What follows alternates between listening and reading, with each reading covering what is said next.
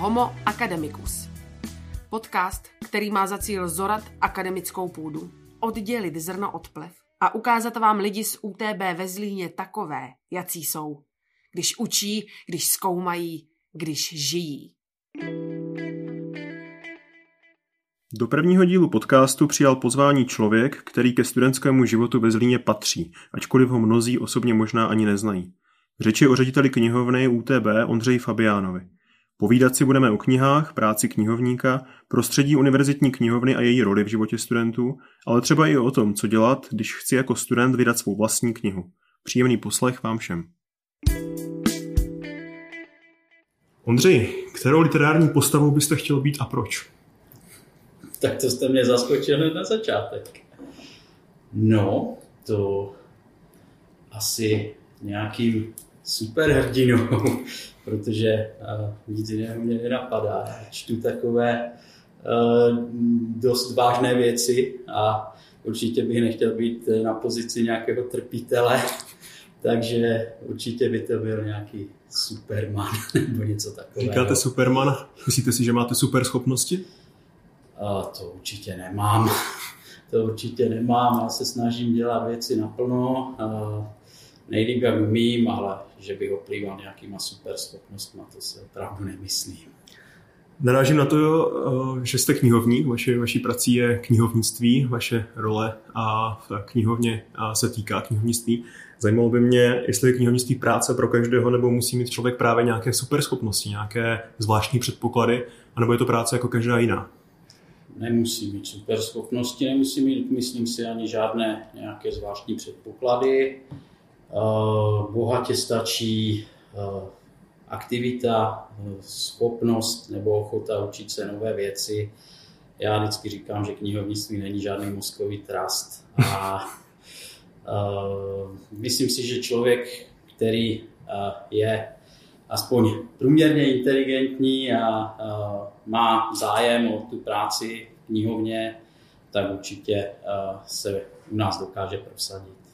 Jak reagovala vaše rodina, vaši nejbližší, když jste poprvé přišel domů a řekl jste, mami, tati, rodino, já chci být knihovníkem, nebo já budu knihovníkem, budu pracovat v knihovně. Jaká byla ta reakce vašeho nejbližšího okolí? To já si myslím, že to ani nikdy nenastalo, taková situace. Já jsem dost tápal v životě za mládí a ani to, že jsem teda vystudoval knihovnictví, eh, respektive informační studia a knihovnictví se přesně jmenuje ten obor, tak to vůbec neznamenalo, že budu pracovat v knihovně. Já vlastně původně jsem měl už i eh, podepsanou smlouvu na jedné nejmenované střední škole, kde jsem měl normálně učit jako kantor, ale až potom jsem se teda nechal zlákat tady nabídkou ze Zlínské univerzity knihovny.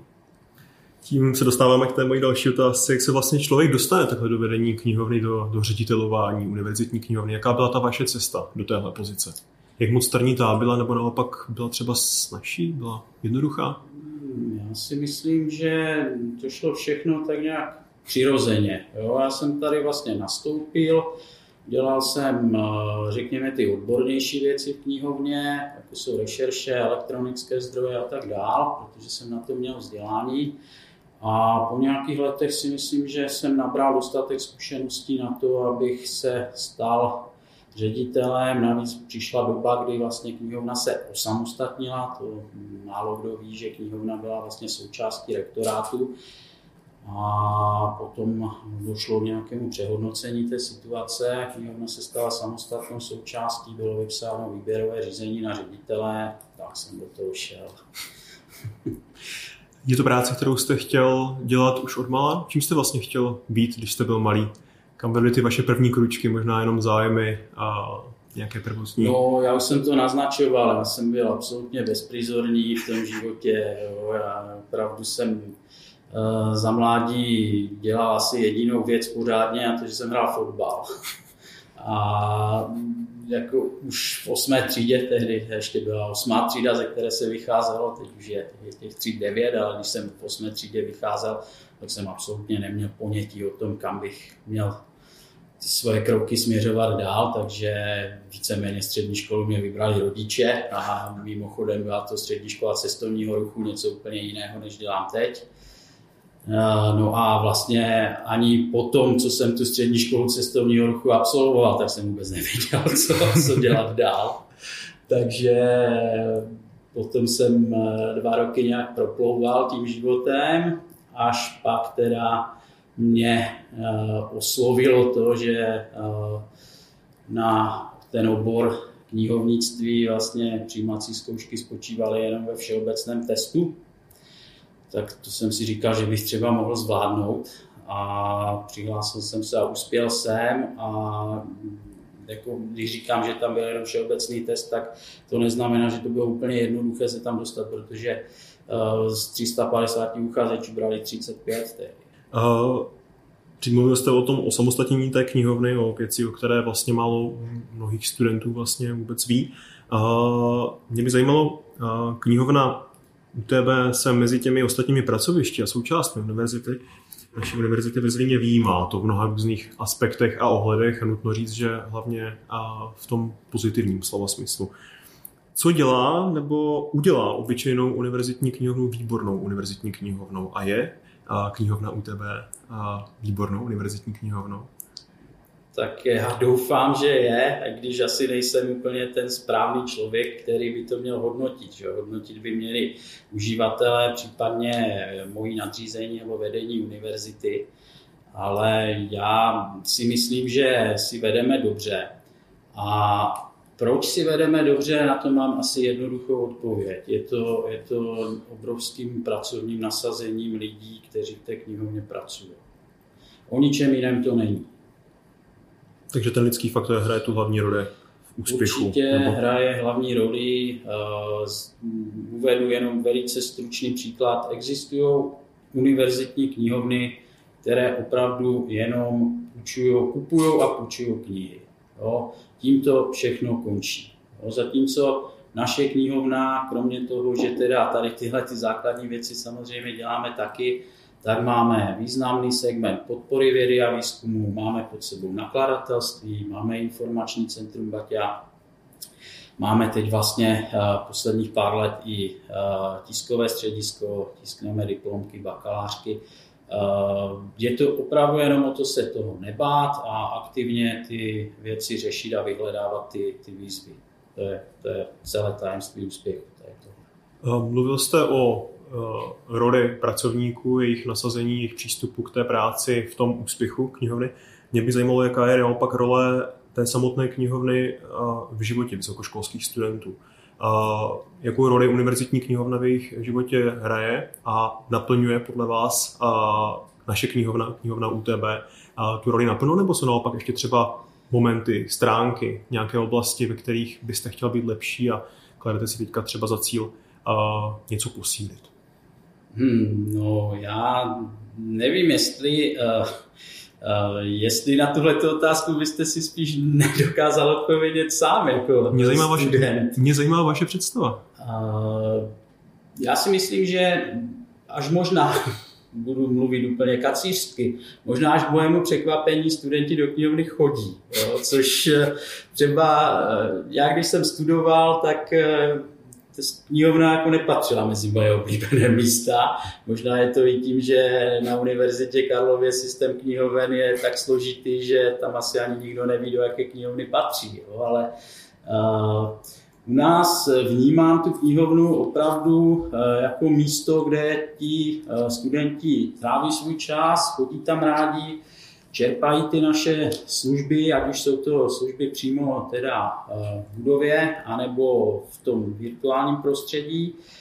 A myslím si, že, že podle jak už jejich reakcí, anebo i pouze toho počtu, kolik teda těch studentů do té knihovny chodí, tak si myslím, že tu roli plníme dobře, ale opravdu to neznamená, že bychom měli ustrnout, protože všechno se vyvíjí dopředu a i knihovnictví se vyvíjí dopředu. Takže my jako ne, nedojdeme nikdy do stavu, kdy si řekneme tak a teď už máme všechno dokonalé a to by byl asi začátek našeho konce. Chápu, myslím si, že v tomhle ohledu můžou být studenti jenom rádi, protože knihovna u tebe se opravdu dopředu každým rokem posouvá a je to, je to vidět na každém kroku. Bez knih by to nešlo, bez knih by univerzitní knihovna nemohla existovat Jsou podle vás knihy trendy v dnešní době? Je jim doba nakloněna nebo naopak nastává nějaký soumrak čtení, čtivosti, zájmu lidí o knihy? Jaký je ten vývoj z vašeho pohledu knihovníka? No, Tohle je strašně zvláštní, řekl bych, eh, situace, eh, protože na jednu stranu se říká, že třeba mladá generace už knihy vlastně vůbec nečte. Jo? Na druhou stranu, když se podíváte eh, třeba na statistiky knižního trhu, tak zjistíte, že knih se vlastně vydává a prodává čím dál více. Jo?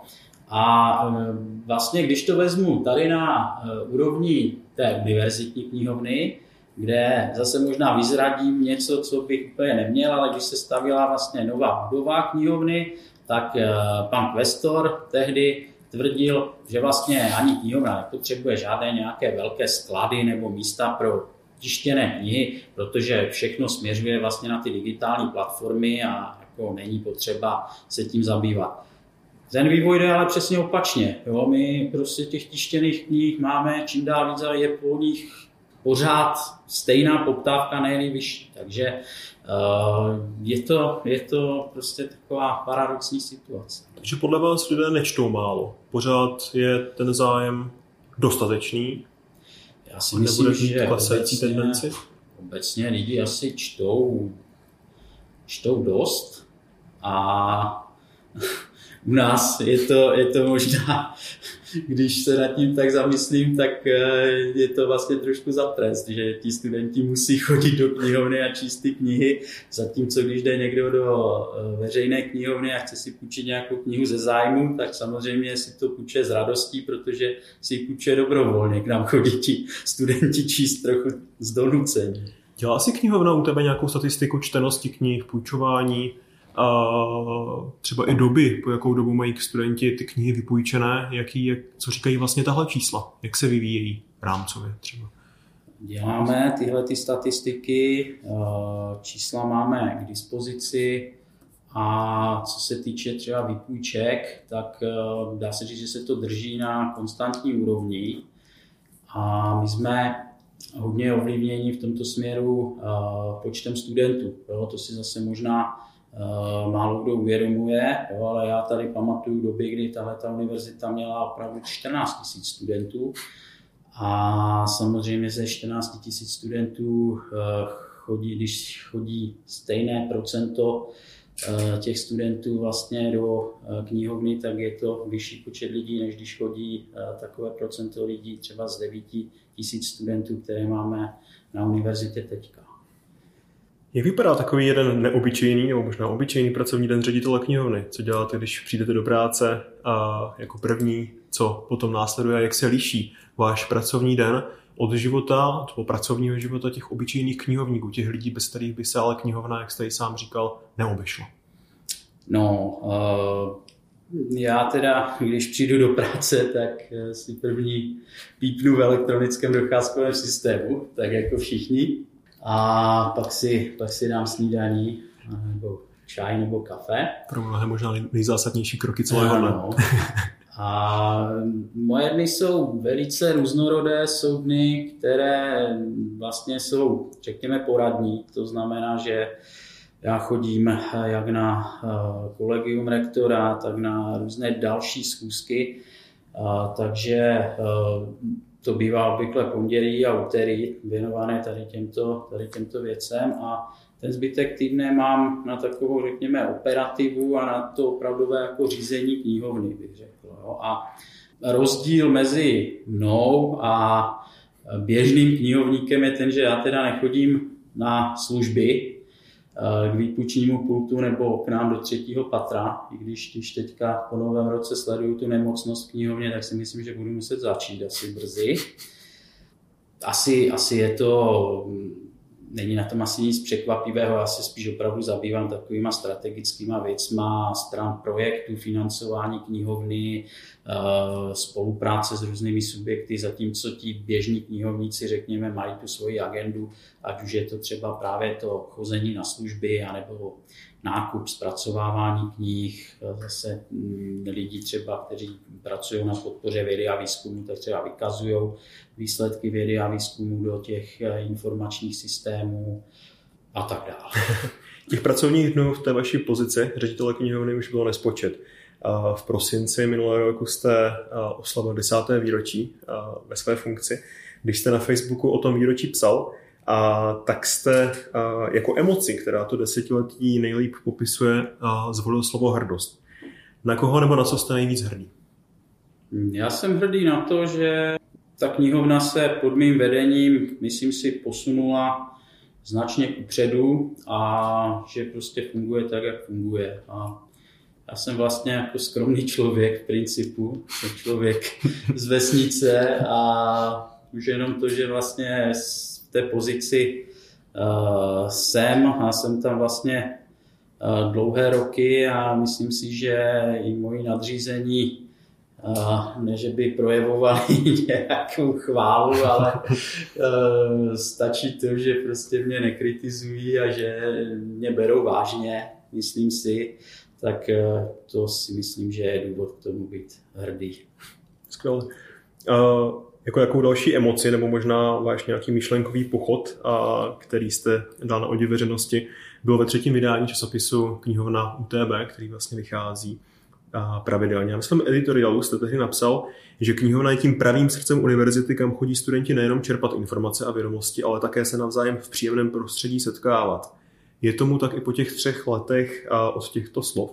Co všechno vlastně knihovna dělá pravidelně nebo i nepravidelně, aby stále byla tím bíjícím srdcem univerzity?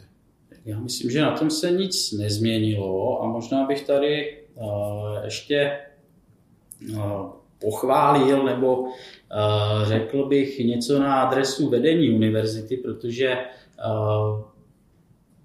všechno to vlastně vychází od toho, jaká je strategie celé univerzity. Jo? A tahle ta univerzita se rozhodla, že Eh, chce mít tu knihovnu eh, v reprezentativních prostorách, jo, že chce, aby ta knihovna fungovala a vytvořila proto podmínky. Jo. Eh, znovu znám univerzitní knihovny, bohužel jako jsou to knihovny těch, řekněme, nejprestižnějších a nejbohatších škol, které jsou mnohdy opravdu jako v provizorních podmínkách, Eh, kdy je vidět, že, já nechci říct, že je to páté kolo uvozu ta knihovna, mm. ale že ta knihovna prostě nemá pro to vedení univerzity eh, dostatečnou důležitost. A zase nechci prostě soudit, eh, jestli si to ty knihovny zasloužily sami tím, že třeba jako nic nedělali nebo nebyli dostatečně aktivní, anebo jestli to prostě vychází z libovůle toho vedení. Jo? Takže tady u nás vlastně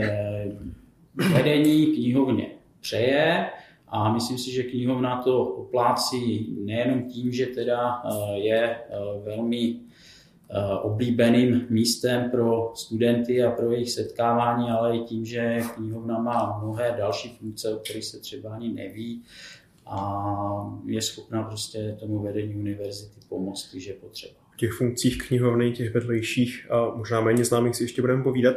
Mě by zajímalo, mluvil jste o té podpoře eh, ze strany vedení univerzity. Je ta tendence té podpory setrvalá, stále na vysoké úrovni, nebo třeba cítíte nějaký, nějaký podstatný vzrůst v minulých letech, třeba na základě nějakých trendů?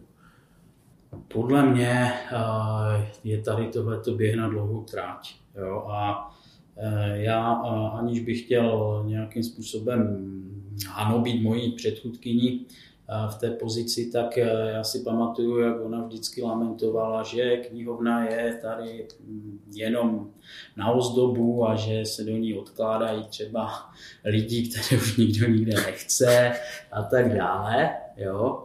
A když jsem vlastně nastoupil do té pozice, tak jsem říkal, že tohle to musíme změnit, že musíme prostě vybudovat e, dobré jméno té knihovny tak, aby byla vnímána jako prostě důvěryhodný partner. Jo? A to se buduje roky jo? a myslím si, že uh, už nějakou dobu si myslím, že tu pozici máme vybudovanou um, silnou, ale ono i ve vedení univerzity se mění, že jo, osazenstvo. Čas od času se prostě změní rektor, tak u nás, u nás to není úplně to, jako běžný je, že se u nás změní rektor, ale teď teda máme nového pana rektora, máme nějaké nové prorektory, jo, samozřejmě na fakultách, které jsou taky našimi partnery, se mění, děkani, mění se pro děkani a vždycky, když tam někdo nový přijde, a, tak a, se musí vlastně s tou knihovnou seznámit, anebo chvilku to prostě trvá, než ta a, knihovna vejde u toho člověka do povědomí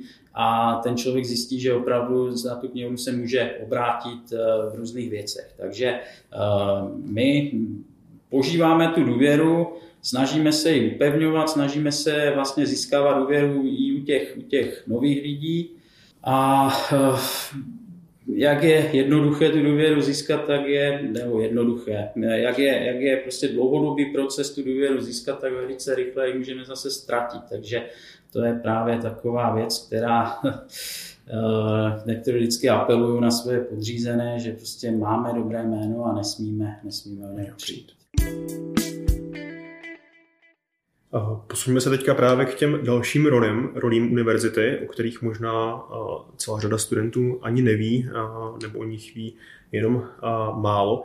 Když se řekne predátor, většina lidí si nejspíše vybaví nějakého silného životicha, jak si pochutnává na nějakém slabším jedinci. Pro vás ale predátoři, nebo vy máte predátory spíše spojené s vědou a publikační činností akademiků v rámci univerzity. Kdo nebo co jsou ve vašem pojetí predátoři a proč vám stěžují život? No, stěžují, stěžují život primárně asi vědcům, jo, ale všechno prostě souvisí se vším, takže i potom následně stěžují životy nám knihovníkům.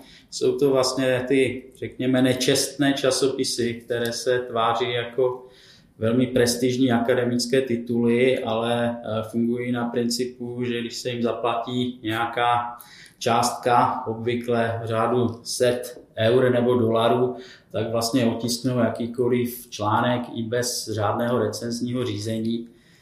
A e, to je fenomén, který se rozmohl v posledních letech a se kterým bojuje vlastně celý vědecký svět.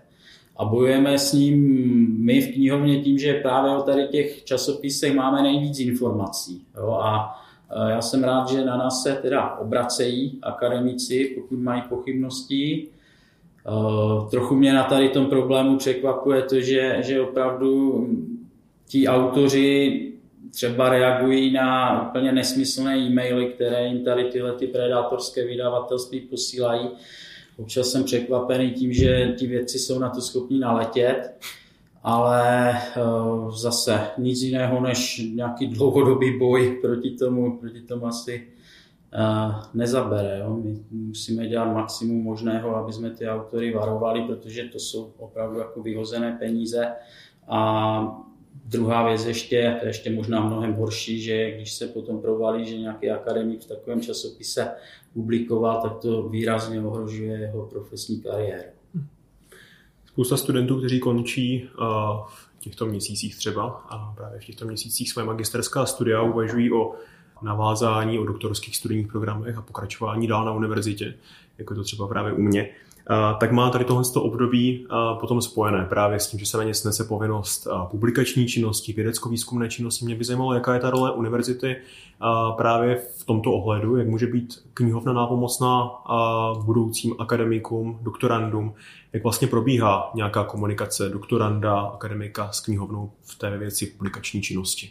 No, eh, tam, tam je asi víc rovín. Jo? Já se přiznám, že doktorandy učím a to prakticky doktorandy ze všech fakult. Jo? A učím je právě tady tyhle ty věci spojené s tím, jak poznat kvalitní časopis od toho, od toho nekvalitního, jak e, vlastně e, čerpat informace, jak vyhledávat v databázích a tak dále.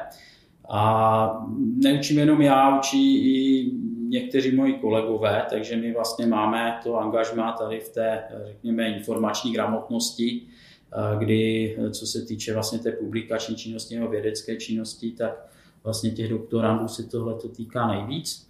No a potom samozřejmě jsme klasická zásobárna informací, jo, kdy tady tihleti doktorandi uh, už uh, asi by neměli uh, vystačit s nějakými populárně naučnými magazíny nebo nějakýma skriptama, jo, ale už by opravdu měli čerpat z těch nejaktuálnějších informačních zdrojů, no a to jsou právě databáze, elektronické články a všechno, co naše knihovna vlastně zprostředkovává. Když zůstáváme eh, u těch studentů a u, tom, u toho vlastně, jak mohou spolupracovat nebo komunikovat eh, s univerzitní knihovnou, tak celá řada z nich možná tíhne během toho studia k nějaké vlastní autorské tvorbě. Logicky tak dřív nebo později v jejich hlavách vyvstane otázka o tom, nebo přemýšlí o tom, že by rádi vyvolali, nějak, vydali nějakou svoji vlastní knižní prvotinu. Mohou s takovou záležitostí přijít do univerzitní knihovny, dostane se jim pomoci a podpory případně jak? No přijít. Určitě můžou, my jim poradíme a ta cesta je ale poměrně trnitá, jo? protože my teda jsme, uh, máme pod sebou i nakladatelství, které ale už je vlastně jakoby tím posledním, uh, pod tou poslední součástí toho celého procesu.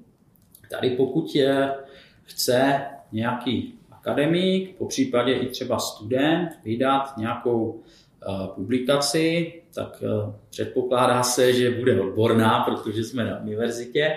No a je tady samozřejmě systém nějakých uh, vědeckých rad, kde teda každá fakulta má teda minimálně jednu tu vědeckou radu. Jsou tady fakulty, které jsou třeba i různě zaměřené na eh, rozdílné vědecké obory, takže třeba Fakulta humanitních studií má hned tři edice a tři vědecké rady.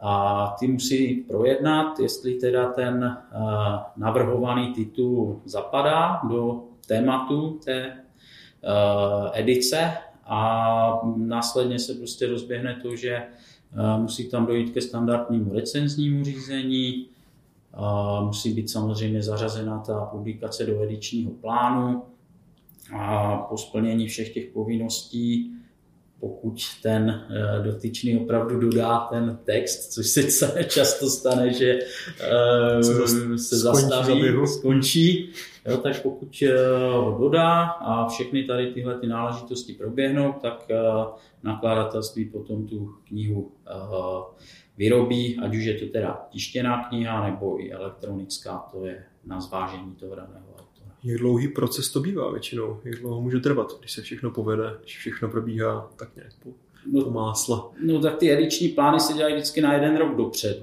Jo? A máme zkušenost, že možná tak eh, no možná i polovina těch titulů nakonec prostě vydána není, protože ti autoři to prostě nestihnou. Vzdají to. A oni to někdy nevzdají, někdy to přesunou do edičního plánu na další rok. Teď tam máme člověka, který to přesunul už čtvrtým rokem, ten to asi nevydá nikdy, ale jinak jako dá se to přesunout třeba na další rok a další rok už obvykle teda ti autoři ty texty dodají a ta kniha vyjde. Super. Vraťme se eh, k vaší výuce. Vy jste zmiňoval, že mimo jiné i učíte na univerzitě. Učíte informační výchovu a informační technologie v práci sociálního pedagoga. To mi teda aspoň prozradil tak, nevím, jak je to doopravdy. Jak oblíbený učitel jste? No já si myslím, že jsem asi hodně oblíbený, protože uh, nepovažuji ten předmět za úplně stěžejní, tak bych to asi, tak bych to asi nazval, eh, tudíž moje nároky, moje nároky na ty studenty nejsou kdo ví jaké. Eh, přesto já bych to asi možná uvedl na pravou míru. Já tam mám teda eh, ve stagu v řádné výuce dva předměty. Jeden je informační výchova. Tu dělám pro deňáky na fakultě humanitních studií. A tam je to fajn, protože je to tak, že já s těma studentama opravdu sedím každý týden a oni se za ten semestr naučí to, co já po nich požaduju. A prostě tu, tu zkoušku, nebo klasifikovaný zápočet, teď nevím, prostě e, udělají já jsem spokojený, že s tím nemám nějaké nervy a oni jsou spokojení, že relativně, relativně lehce proklouzli. Jo? No a potom je tady ten složitý předmět s tím složitým názvem, který jste uváděl. Informační technologie v práci sociálního pedagoga. Hmm. No a to je pro uh, studenty vlastně uh, kombinované formy studia. A je to vždycky v bloku, kdy já mám vlastně za dva dny vždycky v sobotu nebo v pátek těm studentům vysvětlit to, co po nich chci to, co vlastně já s těma deňákama probírám celý semestr, tak na to tam mám dva dny. Jo? A teď, je, no, a teď vlastně to jsou ti studenti toho dálkového studia, kteří mají spoustu jiných povinností a, a mnohdy jsou třeba i starší než já. Jo? No a uh, oni, přestože, jak jsem už říkal, já na ně nemám nějaké přehnané požadavky, tak potom u těch zápočtů, co mi třeba někdy dodají za práce, tak to se nestačím divit. A ještě navíc jich obvykle je strašně moc. Takže pokud ho známku 20-30 lidí, tak e, ještě jsem relativně v klidu. Ale když mě dojde prostě 70. 80. práce a už je úplně špatně, tak e, to už je na moji nervovou soustavu docela nápor a každý rok s tím nějak zápasím, ale já si právě myslím, že já jsem se díval včera do stavu a myslím si, že právě letos tady ten předmět nemám, mám jenom ty deňáky. Takže jsem se zaradoval. Něco méně starostí. Já jsem narážel na hodnocení vašich přednášek studenty, o kterém jste v roce 2017 na svém Twitteru psal, Hodnocení mých přednášek studenty mě vždy dostane. Například dnes jedna dáma z FHS. Bylo to moc zajímavé, ani jsem u toho neusnula. To je poklona. Takže vaši studenti neusínají. no já myslím, že asi ne, neusínají, protože já mám obvykle, pokud teda nejsem nějak indisponován hlasově, tak mám docela takový hřmotný projev na těch, na těch přednáškách, takže asi usnout by tam neměl nikdo. A občas se to tam snažím uživit nějakým vtipem nebo tak, takže já myslím, že asi asi i vnímají, co tam říká. Tak to je skvělá zpráva pro všechny, kteří se chystají vydat na vaše přednášky v následujících letech.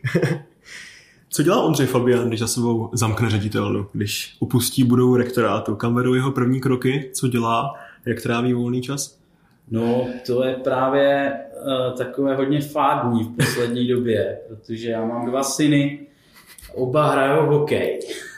A oba teda trénují vlastně čtyřikrát týdně, plus o víkendu hrajou zápasy. Takže uh, já teda kolikrát uh, vyjedu tady z práce, vyzvednu buď staršího nebo mladšího synka uh, na tréninku a domů se dostanu třeba až, já nevím, kolem sedmé hodiny a to už člověk nemá energii vlastně na nic. Jo? Takže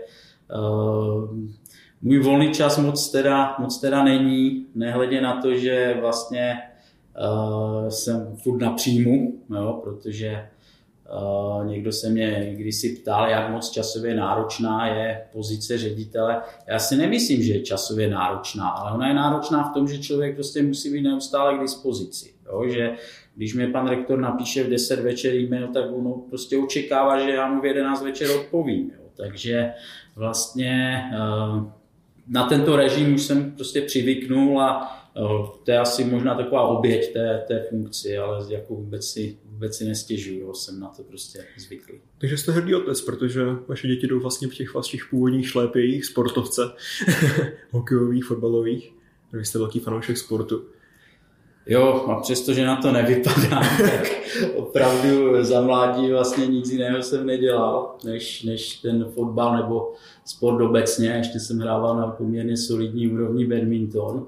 A teď jako myslím opravdu jako ne, že jsem to plácal někde jako eh, na zahradě, ale že jsem ten sport dělal opravdu závodně.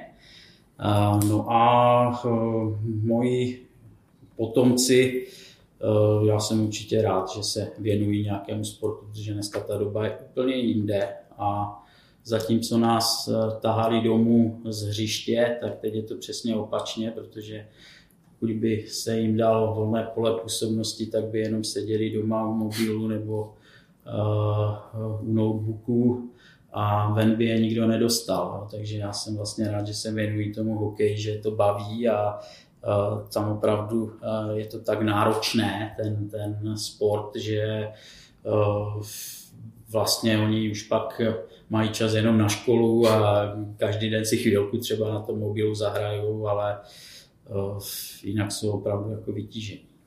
Blížíme se pomalu ale z těch závěrů. Mluvili jsme o rozvoji, o zlepšování celé koncepce univerzitní knihovny. Pravidelně připravujete pro studenty novinky, zlepšování svých prostor, vybavení. ale i další vychytávky jako prodlužování, otevírací doby, různé semináře a workshopy. Co se za ten rok 2019, který máme čerstvě za sebou, vaším hráčkem povedlo nejvíc? A nebo co bylo nejvíce úspěšné mezi studenty? Nějaký krok, nějaké rozhodnutí nebo třeba nějaká akce? A co se naopak chystá pro ten rok následující? Na co se těšíte nejvíc? No, co se povedlo? Já možná trošku překvapím, ale eh, zase nechám nahlédnout do kuchyně knihovny. My jsme vyměnili knihovní systém, jo, což je to vůbec nejpodstatnější, co v knihovně je. A jako složitější operace neexistuje, takže my jsme přešli z jednoho knihovního systému, který už se dál nevyvíjel a navíc stál opravdu nekřesťanské peníze tak jsme si dovolili přejít na open source řešení, což je možná trochu risk, ale já si myslím, že naši ajťáci jsou natolik šikovní, že si to můžeme dovolit.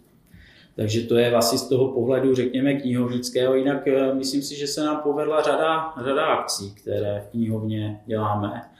Mně osobně teda, když jsme u toho sportu, se líbily přenosy z hokejového mistrovství světa, kdy teda uh, studenti uh, to navštěvovali v hojném počtu a fandili velice hlučným způsobem.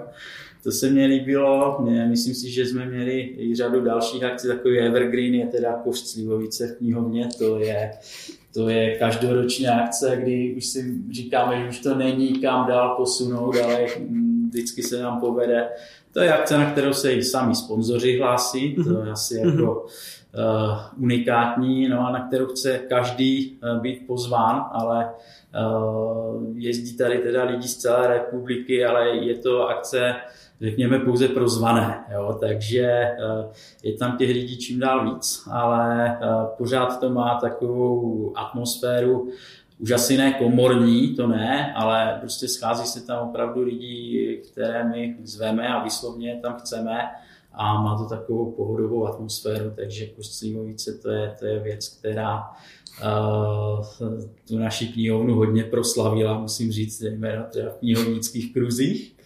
No a to vlastně se nám klapem blíží, protože uh, ono je to vždycky na přelomu února a března, takže na to už se teďka chystáme. A e, co teda, já doufám, že vyjde, zase e, prozradím hm, takové tajemství. Bude to, bude to poměrně velká akce pro nás nová, protože to bude akce vlastně stavební. Chceme přebudovat vstup do knihovny a to z mnoha různých důvodů. E, zejména teda proto, aby ten přístup byl bezbariérový, to je, to je asi ta nejdůležitější pohnutka, ale zároveň teda eh, je potřeba si přiznat, že tam už eh, některé ty technologie jsou eh, za zenitem, jo, takže my budeme měnit jak ty turnikety, tak ty brány bezpečnostní, které by měly pískat, když student odchází z knihovny s knihou, kterou si nezapůjčil a dál to asi rozvádět nebudu. Jo, takže v létě eh, prostě bychom měli mít tady takovou velkou investiční akci, takové manévry v knihovně a věřím, že se to povede a že od nového akademického roku ten vstup bude komfortnější a budou tam moct jezdit vozíčkáři. Ještě nějaká menší akce třeba, do které byste nám, nás uvedl, na kterou byste nás nahladil, nebo posluchače?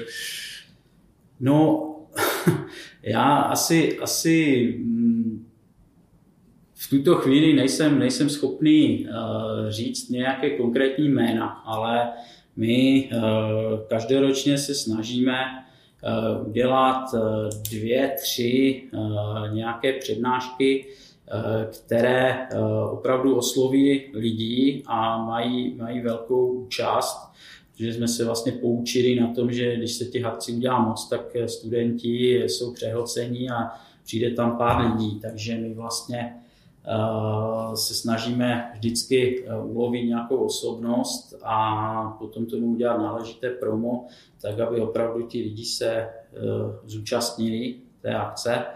A tohle to by asi spíš byla otázka na Světlanu Hrabínovou, která je naše eh, marketačka. Ona má eh, vždycky výborné typy na ty hosty, takže si myslím, že i eh, v tomto roce se budou mít studenti na co těšit.